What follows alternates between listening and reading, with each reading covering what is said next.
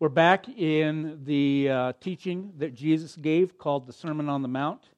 We took a little one week break last week. If you weren't here, you can go online and listen to that uh, in standalone message, but we are back into the Sermon on the Mount.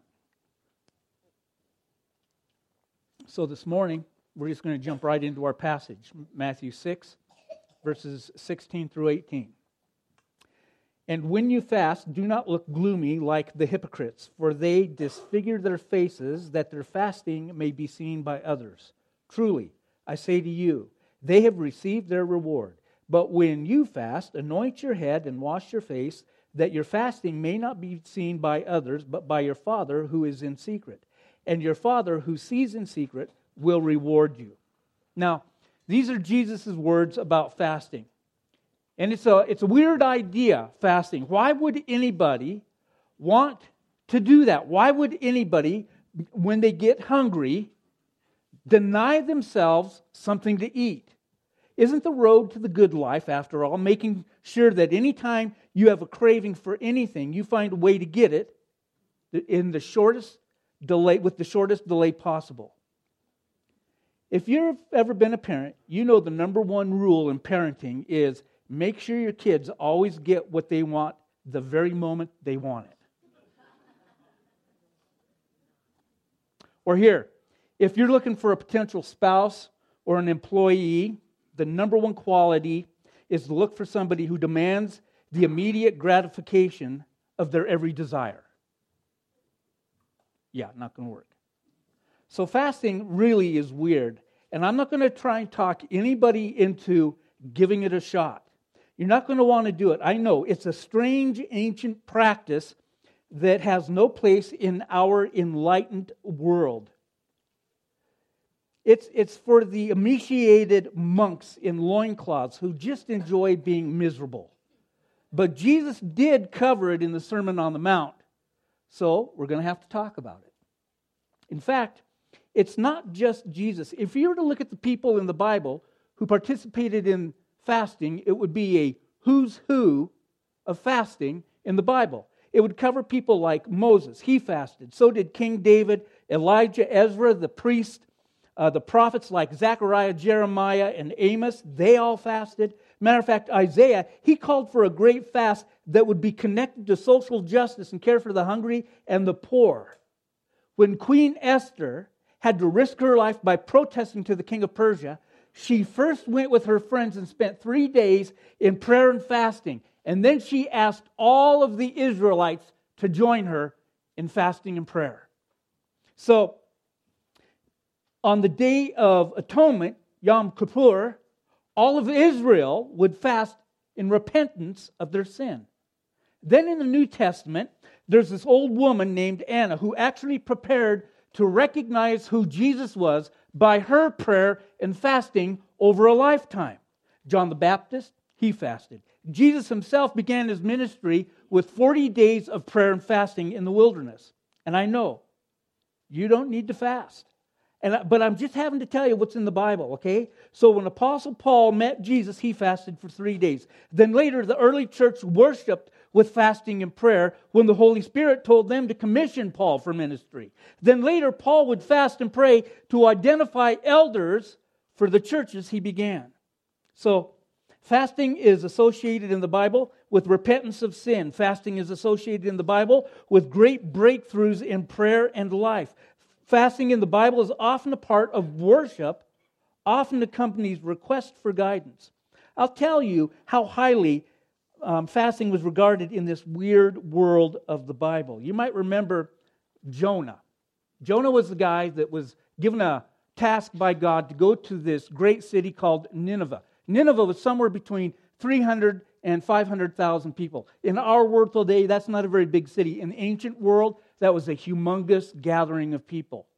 And, and God was fed up with their wicked ways. And so God told Jonah to go preach to the Ninevites.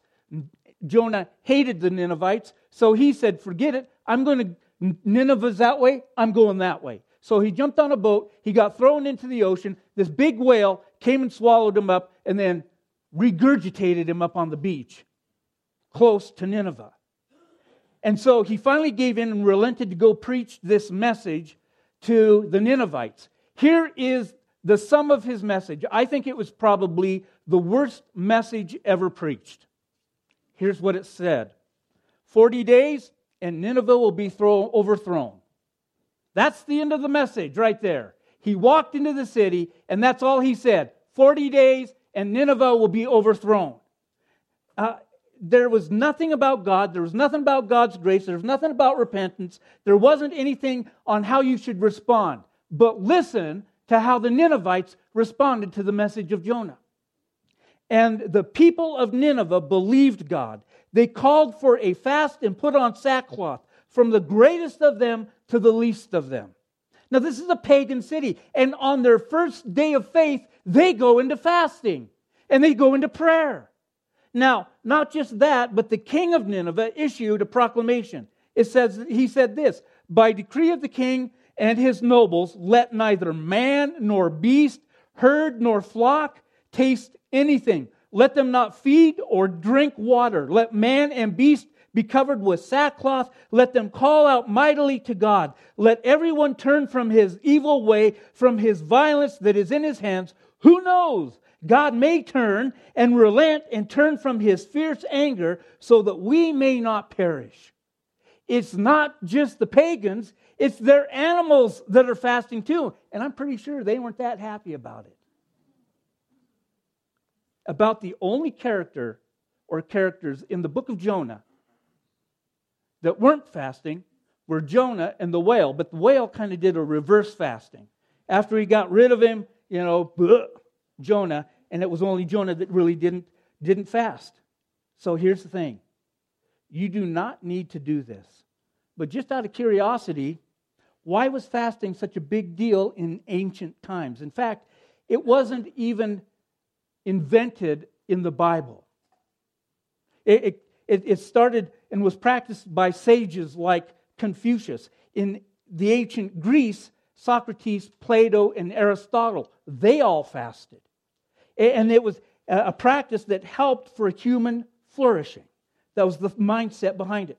In the Bible, then, particularly with Jesus, it becomes a way to experience and depend on the reality of the kingdom, the presence and the power of God in ways that we might not know, but we will see. Fasting then is simply this abstaining from food, or possibly drink, or other things, and it's for a period of time. So you can decide on how long the period is.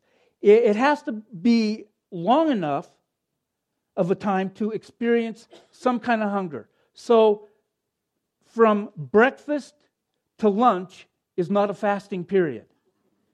Just get that really clear in your head. Okay? But you can decide how long it would be. When I first began to fast, and, and I haven't done a lot of it, and when I began to see how much the Bible had to say about it, I really didn't want to do it. I, I mean, I really wasn't that interested. I've done it on a number of occasions, but I wasn't that psyched about it. And so let me just say this because some of you may have the same thoughts that I have. You might be like me, okay?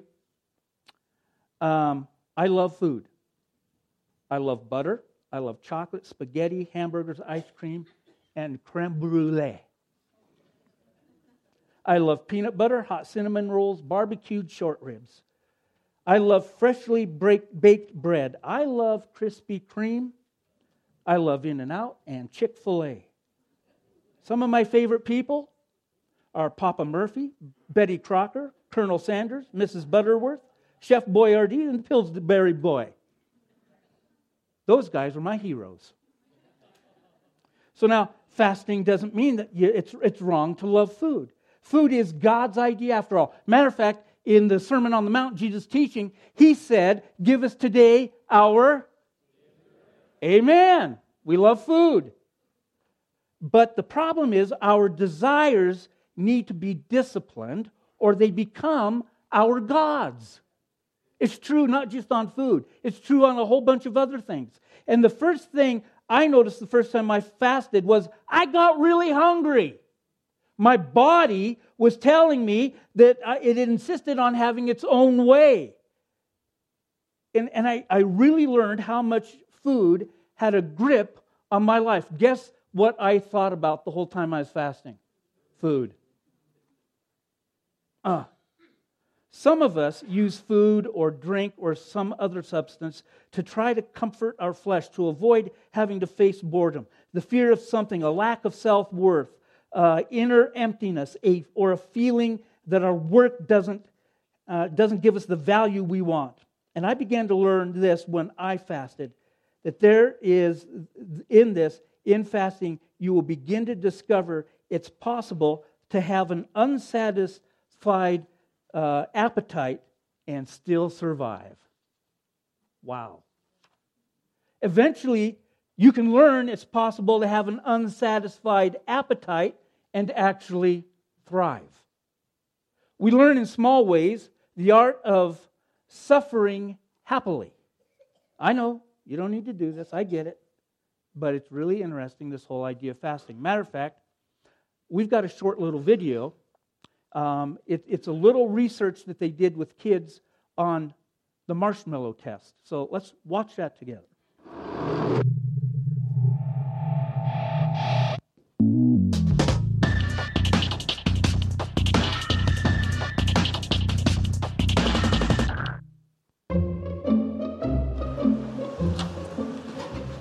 Chair. All right, here's the deal marshmallow for you.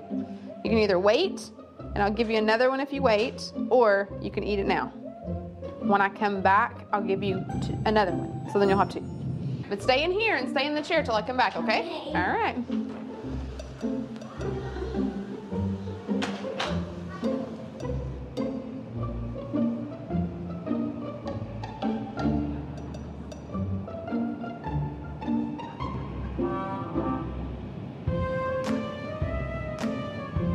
Gonna go do something and then I'll come back.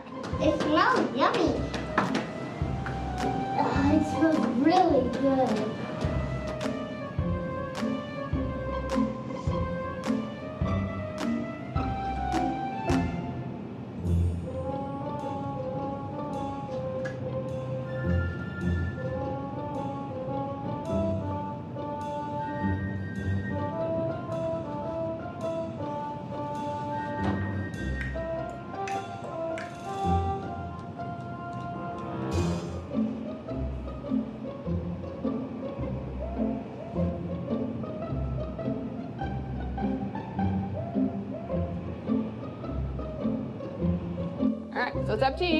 Now or you can wait.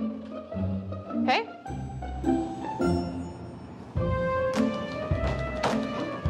I'll be back. Stay in the chair, okay? Okay.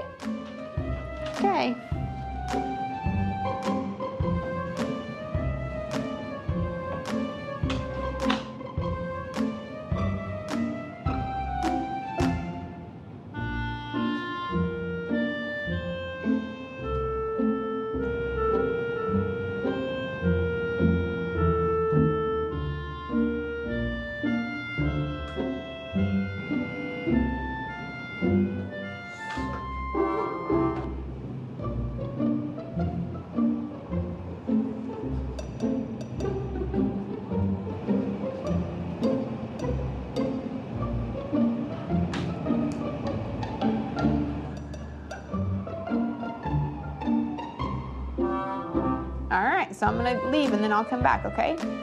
So you can either eat it right now or you can wait. Either way, okay? Okay.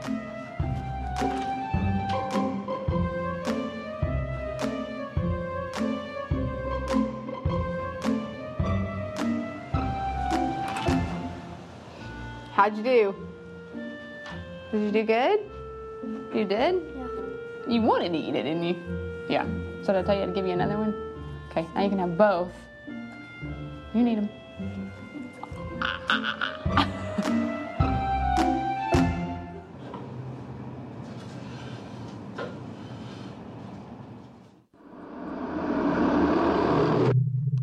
All right.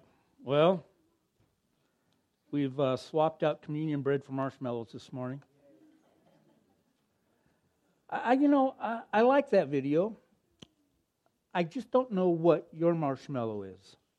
Maybe it's pride. Maybe it's wrong relationships. Maybe it's gossip. Maybe it's money.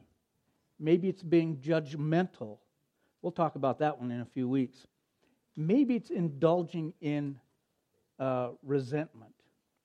But I do know this I know what temptation does it whispers, You're entitled. You've been working hard. You've already resisted so much.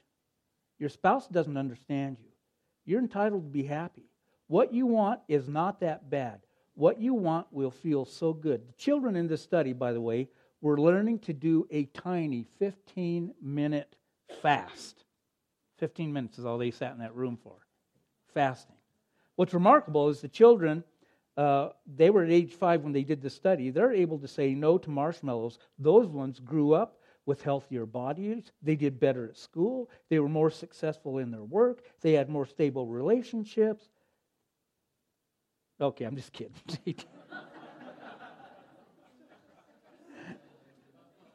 Fasting is, is a little practice God gives that can help you be in charge of your body instead of the other way around. There's this great time to talk about the role of spirit. This is a great time to talk about the role of spiritual disciplines in the life of a disciple. Paul wrote once about athletes trying to win a great contest. He said, Do you not know that in a race all runners run, but only one gets the prize? Run in such a way as to get the prize. Everyone who competes in the games goes into strict training. They do it for a crown that will not last, but we do it to get a crown that will last forever. What does an athlete do? They go into strict training. You know, Paul also wrote a letter to his, his spiritual son, Timothy, and he told him this have nothing to do with irreverent, silly myths. Rather, Train yourselves for godliness. This is why Jesus says, A disciple is not above his master, but everyone, when he is fully trained, will be like his teacher. Now, the, the spiritual disciplines and practices are uh, activities that train us or give us power to live in the goodness of the kingdom. And I know words like discipline or training are really awful words. They sound so unattractive. And who wants to do that? But this is really the key. Spiritual disciplines are not necessarily unpleasant. What discipline you need to practice depends on what you're training for. So, if you're training to go running, run a marathon, you need to practice running. If you're training to, um, let's say, get into a pie eating contest, you need to eat a lot of pie. If you eat a lot of pie every day, a year from now, you'll be able to eat much more pie than you can right now. And more than what you could do today if you really tried hard. In the Bible, for instance, one of the greatest commandments is rejoice. Joy is the second in the fruit of the Spirit. Often people hear and think, I have to try harder at, uh, to be more joyful.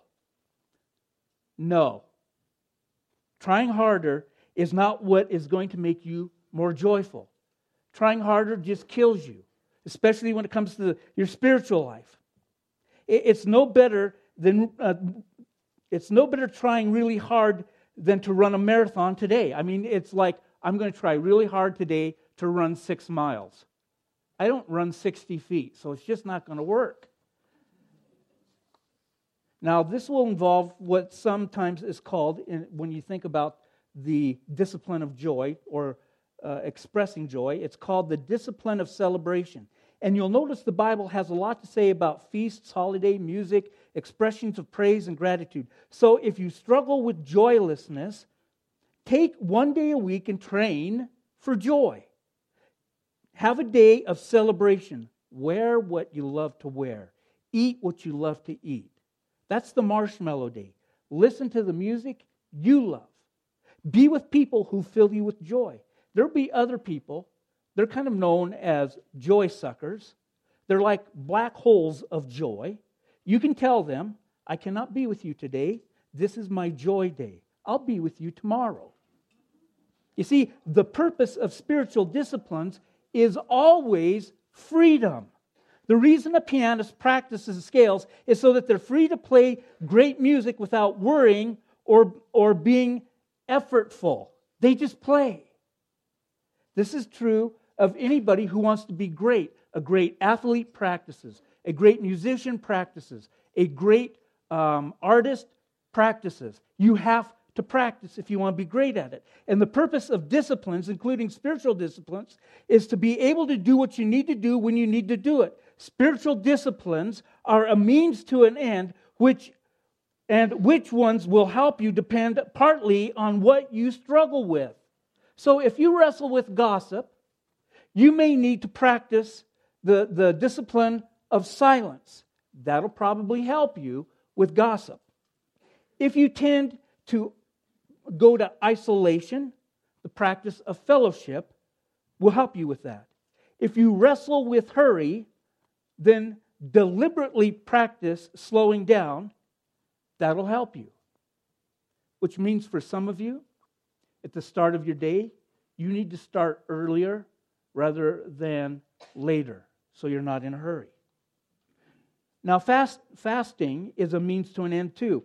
If you never struggle with impulse control, if all of your desires have learned to quietly wait their turn, if your appetites for food, sex, money, pleasure, power consistently say, no, no, no, don't gratify us when it might conflict with a greater value.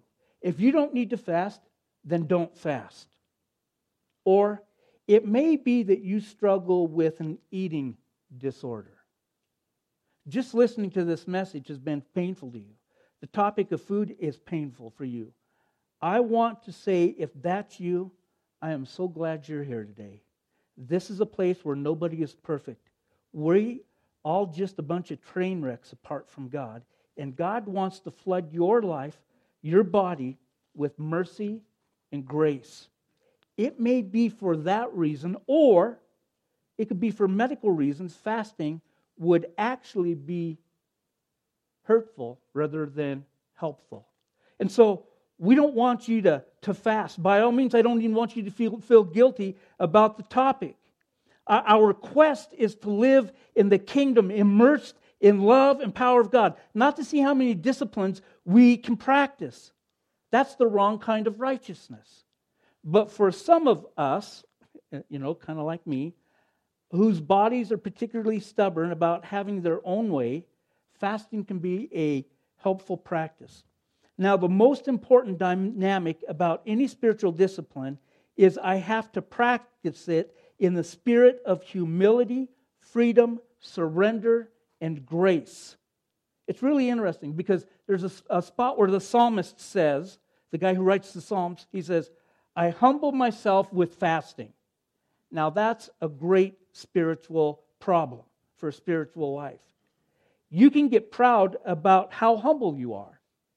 Jesus told a story about a religious leader, he's called Pharisee. And he would come out and stand on the street corner at his prayer time, and he would say, God, I thank you that I'm not like those other people. I fast twice a week. Now, the thing about um, ancient day, in Jesus' days, fasting, is that they would do it they would fast, these Pharisees would fast twice a week. They would pick Monday and Thursday to fast because those were the big market days. And so they'd go stand on the corner in the market and let everybody know that they're fasting. They would be disheveled. Their hair would be a mess. They would have this look on their face. And, and what they're saying is, as they're walking around, they'd say, Look at me. I'm fasting. I can do it for days. I love God so much, I can make myself miserable. And I can make you miserable too. That was their whole idea. And so you end up worse than if you'd never fast at all. That's why Jesus describes another spiritual discipline in Matthew 6 that really helps with humility. Because you can't become, become humble by trying really hard to be humble. He says, if you wrestle with this, try secrecy. Do something good like fasting. Only don't tell anybody about it. You'll learn you can live without the gratification of impressing other people. In Jesus' day, when people fasted, they would often wear sackcloth. They would often put ashes in their hair. They would often, and sometimes, end up being proud in their humble miserable devotion. Unless spiritual disciplines are practiced in humility and grace for the purpose of freedom, they can leave you worse off than if you'd never done them at all. But in extreme but in the extremely unlikely event that anybody here really actually wants to try this fasting deal, I'm going to give you two formats for fasting that you might attempt, maybe even this week. And the first one is this fasting is feasting on God. Fasting is feasting on God.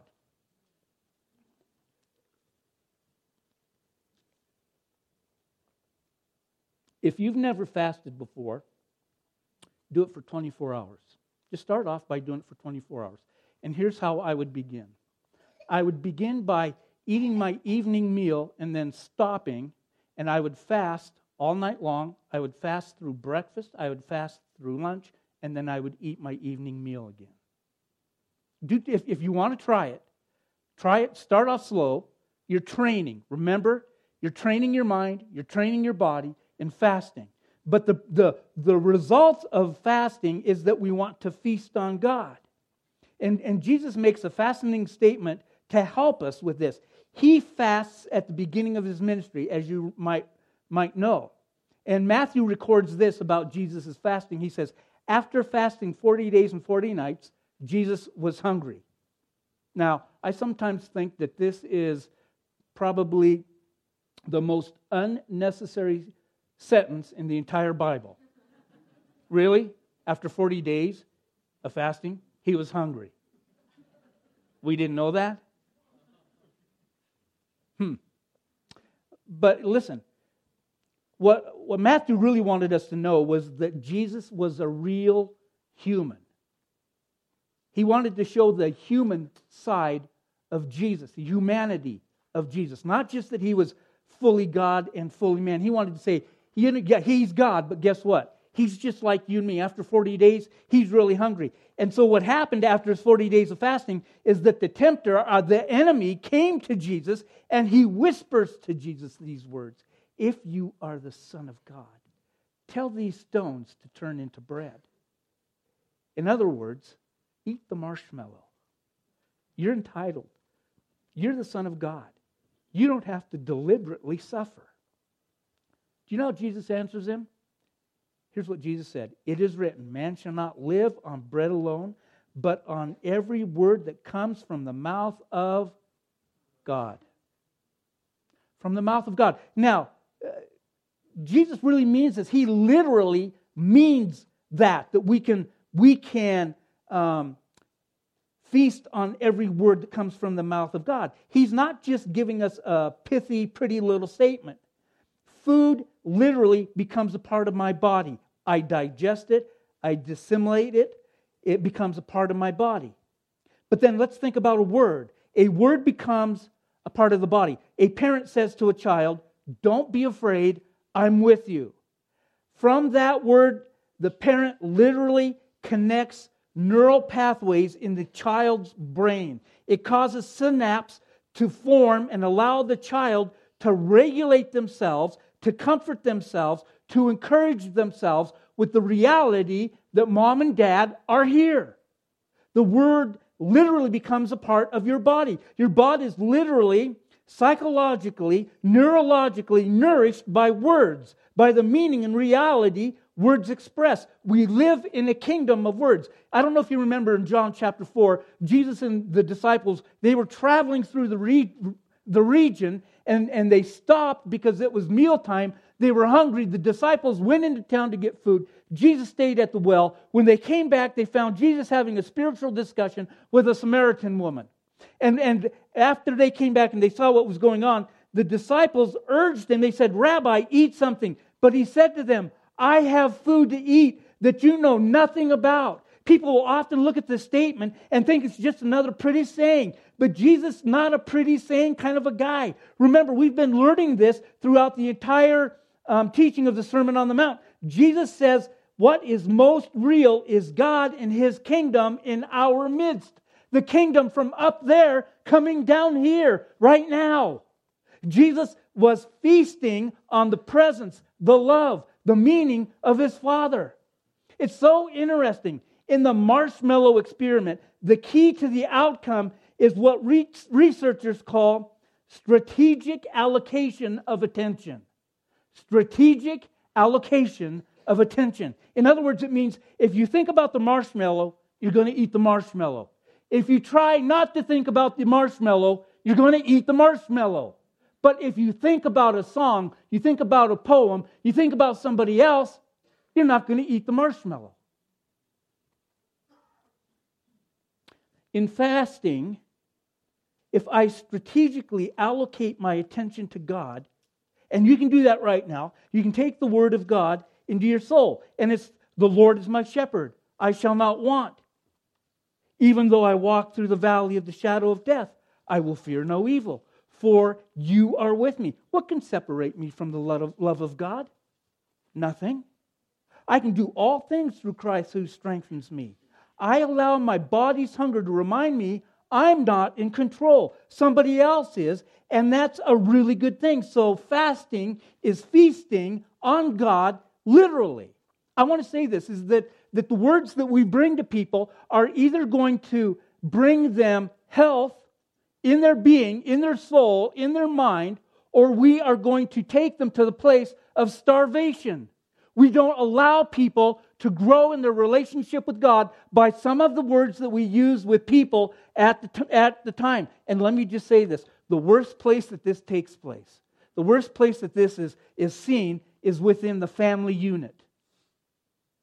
We say harsh words, we give harsh words, we do all these things that are negatively affecting the spirit and the spiritual well being of one another in our families. Do you know why we do that?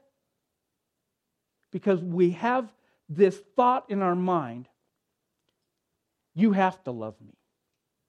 You're stuck with me. When it's parents and children, blood is thicker than water. I, am going to be your mom. I'm going to be your dad. You're going to be my child.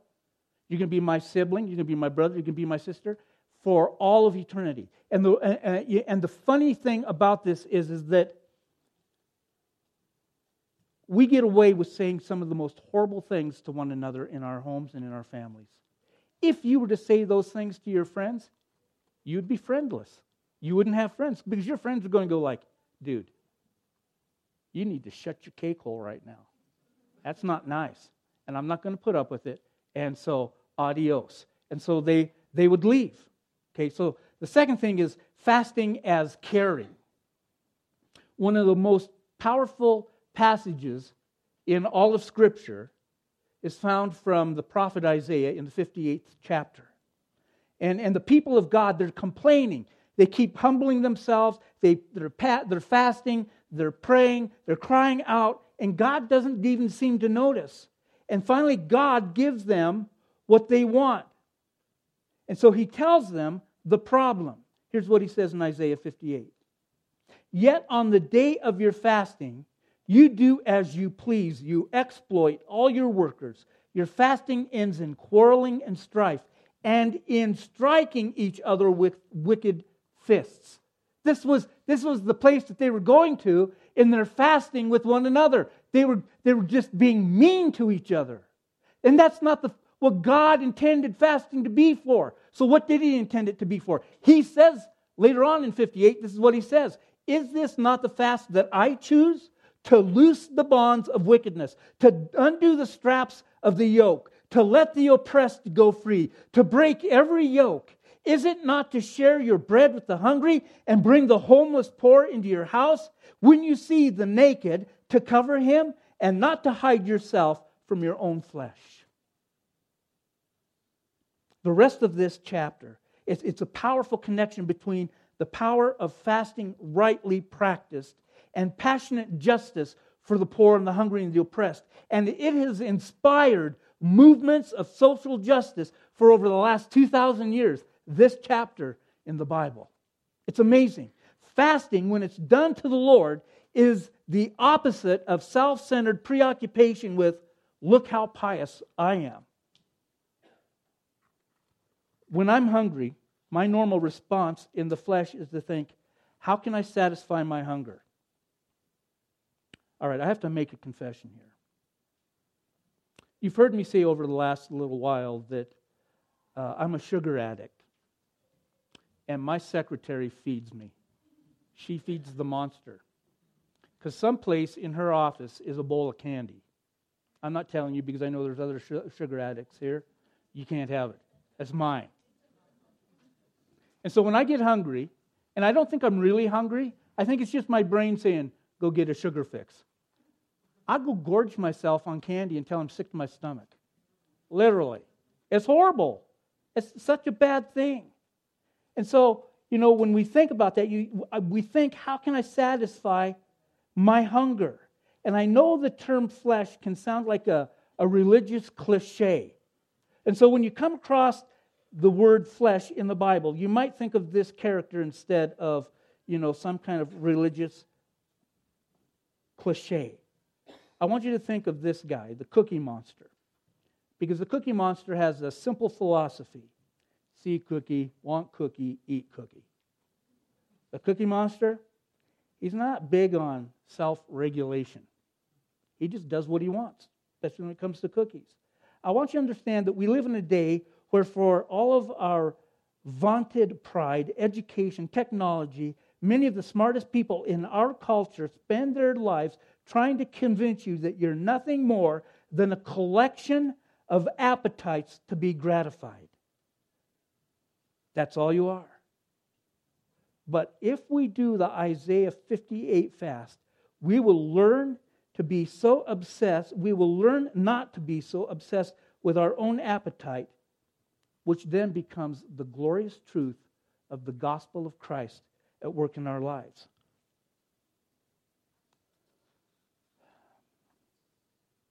I'm just going to move right along into just kind of wrapping this up because I really think that the big issue for us eh, when it comes to fasting is that we have this idea that it is, it is of little to no value in our lives.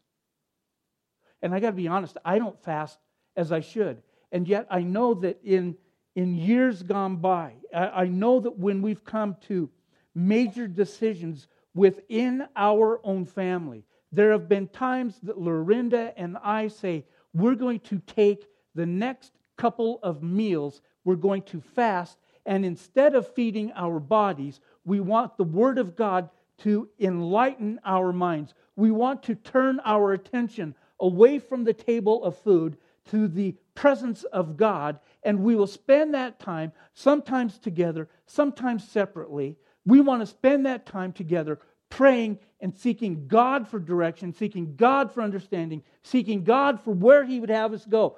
And the results of our prayer and fasting in days gone by is that we have now been here at this church for over 17 years with you because it was we got clarity from God on what He would have us to do.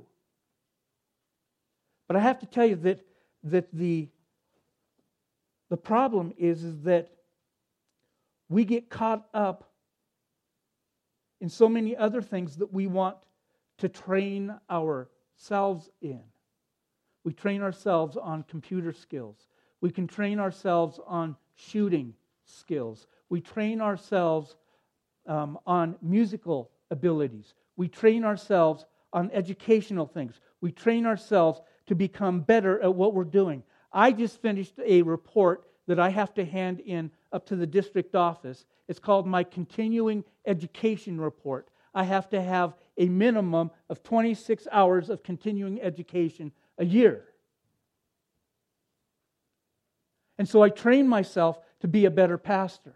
And yet, the very thing that Jesus is saying here in the Sermon on the Mount is that we need to train ourselves in this whole area of fasting because it's not just the idea of fasting, because what fasting will do is it'll lead to godliness. And after all, I want to be a more godly person. I want to reflect the character of Jesus more in my life, and I want to, to have less of Ken being reflected in my life because I know Ken. He's not a good guy. He's mean. He says hard things. He's, he's He's just sometimes, okay, let's just admit it, he's a jerk sometimes. It's true. I sleep with that guy. Not a nice guy sometimes. And so there's that whole training in godliness that we get. And part of that comes from our spiritual disciplines, training ourselves in spiritual disciplines. And one of those disciplines is fasting.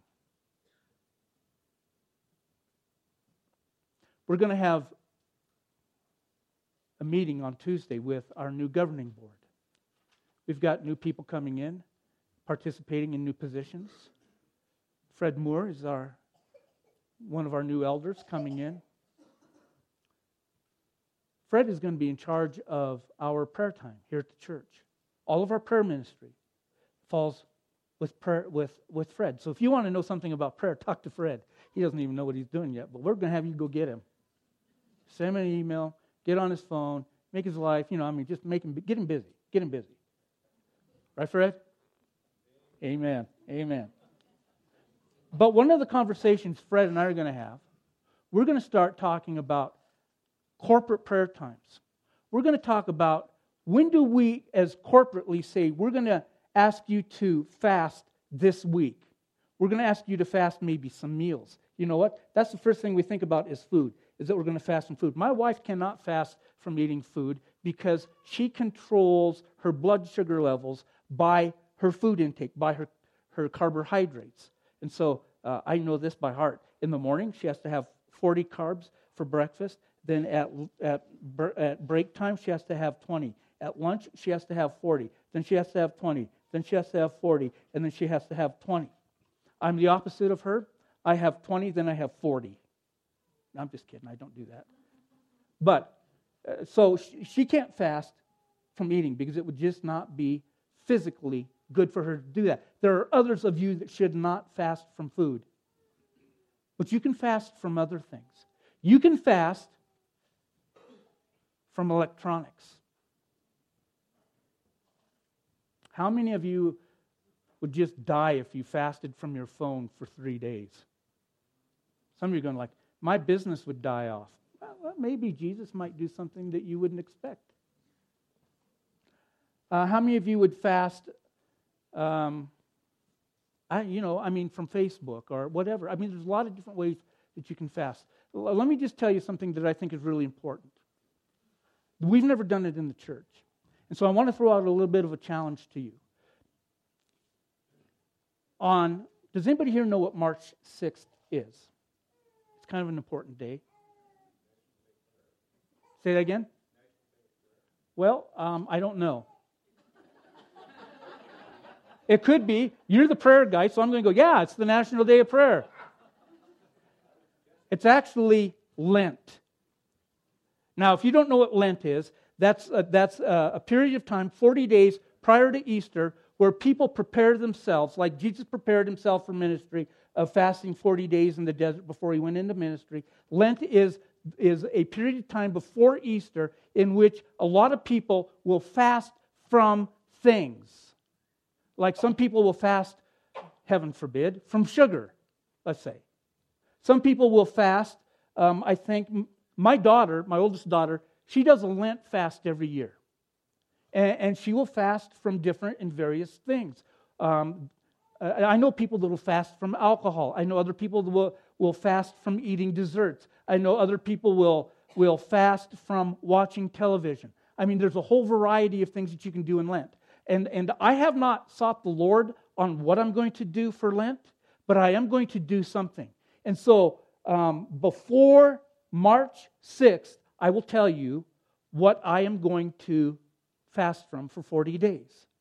I would like you to have a conversation with God and then to have a conversation with either your spouse or a friend or your mom or your dad, somebody that you can say, This is what I'm going to fast from for Lent for 40 days. And what I'd like you to do is that in that, in that time during Lent, when you're fasting from whatever you're fasting from, I would like you to just take that time and seek God's face for what He would have you do in 2019. How God would use you, how God would step up and work through you. I think it's really important. So That's where we're going to go. So let me let me bring this kind of to an end and, and, go back and complete a section of passage I used earlier from 1 Timothy 4 7 through 10. It says, Have nothing to do with irreverent, silly myths. Rather, train yourselves for godliness. For while bodily training is of some value, godliness is of value in every way, as it holds promise for the present life and also for the life to come. The saying is trustworthy and deserving of full acceptance. For to this end we toil and strive because we have our hope set on the living God, who is the Savior of all people, especially of those who believe. Training. What is God calling you to step into deeper training? Let's pray. God, you know the things that have a hold on our lives, that have a tendency to call us by name. You're the one that calls us by name. We've already, we sang that already. That you call us by name. You've called us out of the grave. But yet there are other things in our life, God, that, that call us. And sometimes their voice overrides your voice. They become a small g God in our lives. And we want to confess today that we are sorry that we ever let those things have any control in our lives. And so we ask God that you would give us the strength, the fortitude to step up to the difficult discipline of training ourselves for godliness. We pray, God, that you would strengthen our weak knees, that you would give us um, a mind that is strong in your word, that your word would come and hold us up and give us the ability to go to the places that you're calling us to go. We want not just to hear your word this morning, we don't want to just hear your voice. We want to respond to it. And so we simply ask today, God, that you would grow us in your relationship through the disciplines you're asking us to step into, and that you would train us through your Holy Spirit. We pray in Jesus' great name. Amen.